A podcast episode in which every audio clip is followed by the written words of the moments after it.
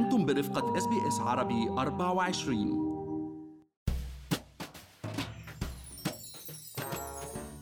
أزمة مشترين المنزل الأول في أستراليا بعدها مغطية على الأخبار، وأخذت حيز كبير من التغطية الإعلامية للانتخابات الفيدرالية، إذ أقر الحزبين بوجود هاي الأزمة، والاثنين قدموا وعود انتخابية بسياسات تساعد الأستراليين لتحقيق حلم اقتناء منزلهم الأول. معكم مرام اسماعيل من بودكاست لنحكي عن المال، ورح نحكي أنا والمحلل الاقتصادي عبد الله عن سياسة حزب الأحرار وسياسة حزب العمال يلي اقترحوها من ضمن حملاتهم الانتخابية، ونشوف شو تفاصيلها وكيف ممكن نستفيد منها. بس خليني أذكركم إنه كل اللي بنقال بهالحلقة هو على سبيل المعلومات العامة فقط وليس نصيحة خاصة.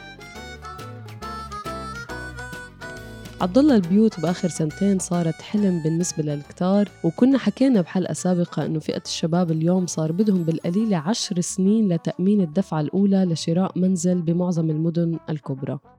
مظبوط يا مرام، هذه وقائع يعني، وللأسف مع ارتفاع تكاليف المعيشة بالفترة الماضية مع التضخم يعني، وبمقابلها كمان في عدم ارتفاع بالأجور بالسنوات كمان 10 سنين الأخيرة.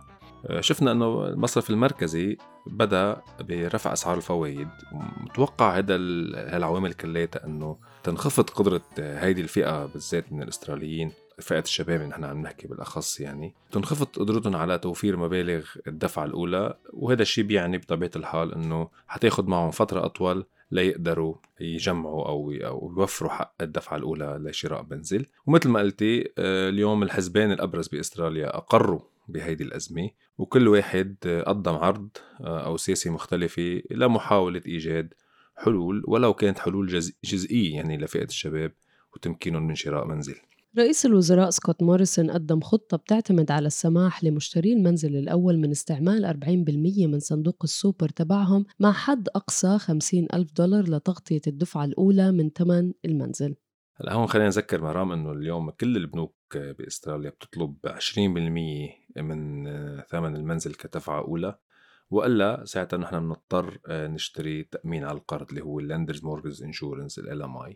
الحد الأدنى نحن لازم ندفعه عند أي قرض هو 5%. يعني عبدالله، إذا الواحد بده يشتري شقة بملبن مثلا بقيمة $500,000، الدفعة الأولى ممكن تتراوح بين $25,000 $100,000. إذا استعملنا $50,000 من حساب السوبر، منكون قادرين نغطي نصف ثمن الدفعة الأولى، ولازم نكون قادرين نغطي 5% إضافية من السيفينجز تبعنا.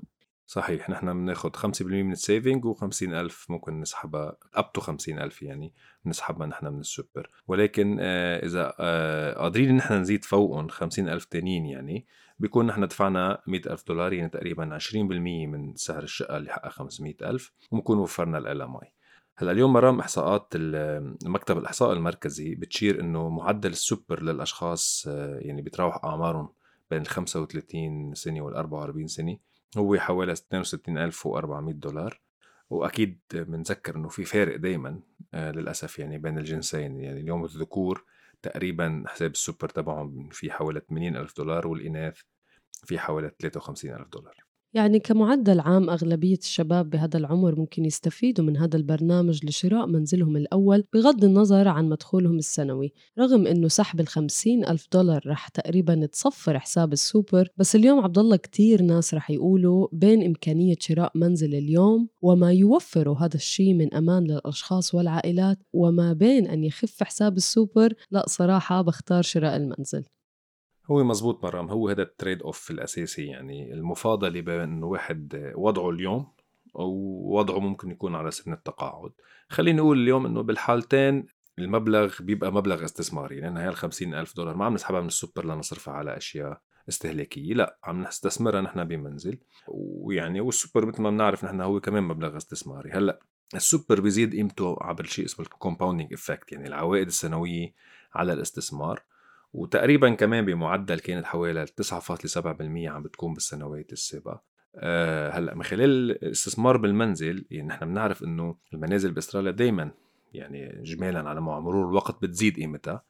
عوائد الاستثمار بالمنزل يعني النسبة اللي بيزيد فيها سعر المنزل بالسنوات الأخيرة كانت عم تكون بحوالي يعني كمعدل 8.4%. العوائد على على السوبر عم بتكون أعلى بشوي، ولكن يعني إذا بقيوا المصريات بالسوبر نحن بنكون ربحانين أكتر من إنه نشتري منزل. يعني $50,000 بعد 10 سنوات بالسوبر بتصير قيمتها حوالي $127,000، أما كاستثمار بالمنزل بتصير $92,000. إذا بقت طبعاً معدلات العوائد مثل هاي الأيام اللي نحن فيها، يعني في خسارة صغيرة بحسب مبلغ السوبر، ولكن مش كل شيء مصاري يا عبد الله. أيضاً شراء منزل وإنك ترتاح من الإيجار خطوة كتير مهمة بالنسبة لنا. يعني كنت جاي أقول لك هذا الكلام صحيح مرام، معك حق. ولو انه حتى يعني اذا بدنا نحكي انه السوبر اليوم كمان عليه ضريبه، الارباح السوبر عليه ضريبه 15% سنويه بخلاف العائد التراكمي على اسعار المنازل. ولكن معك حق، يعني في امور اليوم ما بتتسعر بالدولار، راحت البال ما بتتسعر بالدولار. وخليني اذكر شغلي هون بهيدي السياسه، اذا في حال شخص باع البيت استعمل هذا $50,000 ليشتري المنزل، بعدين رجع باعه بعد سنه، لازم القليل يكون ساكن في سنة. إذا رجع بعد بيعه بعد سنة لازم يرجع المبلغ على السوبر بالإضافة لأي مربح بيكون من الكابيتال جين اللي عمله، لازم يرجع هذا المبلغ على السوبر. كمان خلينا نتذكر إنه هيدي السياسة إسا بدها تنعرض على البرلمان بعد الانتخابات، وإذا مرقت بالبرلمان ببلش العمل فيها بيوليو 2023. يعني عبد الله اللي أوله شرط آخره نور. حزب العمال كمان بده يقدم سياسة ووعد انتخابي، وهو أنه يساعد 10,000 شخص سنوياً عبر مشاركتهم بقيمة 40% من سعر المنزل الأول. صحيح، وهيدي السياسة كمان مرام فيها عديد من الإيجابيات.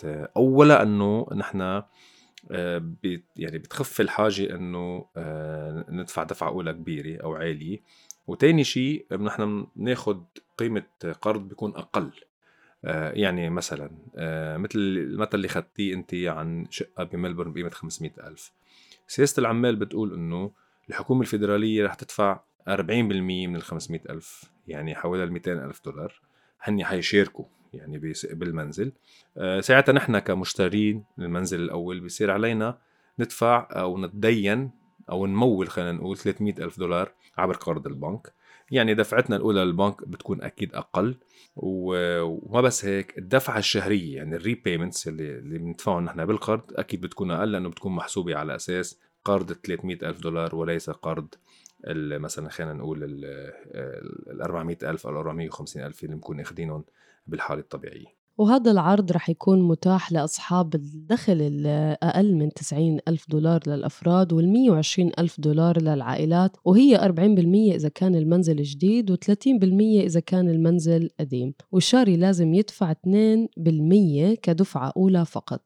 صحيح، هيدي كمان إيجابية لأنه بدل ما يدفع 5% بالحالات العادية، هون هذا السياسي بتخليه يدفع 2%، وهذا الشيء كمان بيسهل للناس أنها تقدر تقدم على شراء المنزل. يعني هلا يعني تقنيا معروفه ان هذه اسمها shared equity مرام، يعني الحصص هي حصص مشتركه، يعني فعلا الحكومه بتكون شريك الشخص بالمنزل. عم نحكي هون الحكومه الفيدراليه نحن، ولكن اكيد في فرصه للاشخاص انه يرجعوا يشتروا هذه الحصه من الحكومه لحد ما انه يرجعوا يشتروا المنزل كامل. يعني مع مرور الوقت اذا الاشخاص صار عندهم more savings، عم يوفروا أكتر مصاري، ممكن يرجعوا ويشتروا الحصص من الحكومة.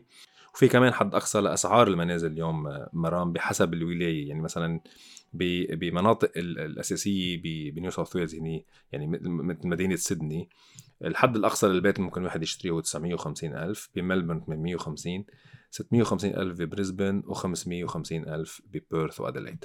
يعني بالنهاية عبد الله العرضين مغريين، بس مين أحسن يعني بتحس بالنسبة للعروض هاي، يعني أو ألطف بالنسبة لنا؟ يعني هو مرام يعني سياسة الأحرار خلينا نقول ما فيها ليميت على العدد. سياسة العمال في أول 10,000 يعني، وسياسة الأحرار أيضا ما فيها كاب على يعني مين شو ما كنت عم تقبض كتير، يعني ما بتفرق.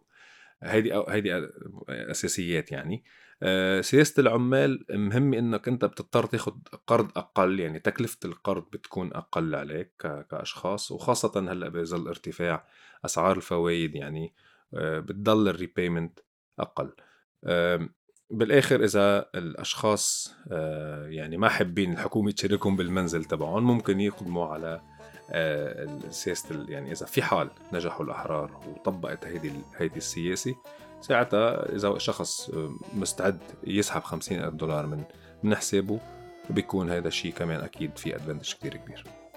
خليكم معنا مستمعينا في بودكاست لنحكي عن المال، لنضل نواكب كل المستجدات يلي بتهم حياتنا المالية والعملية في أستراليا.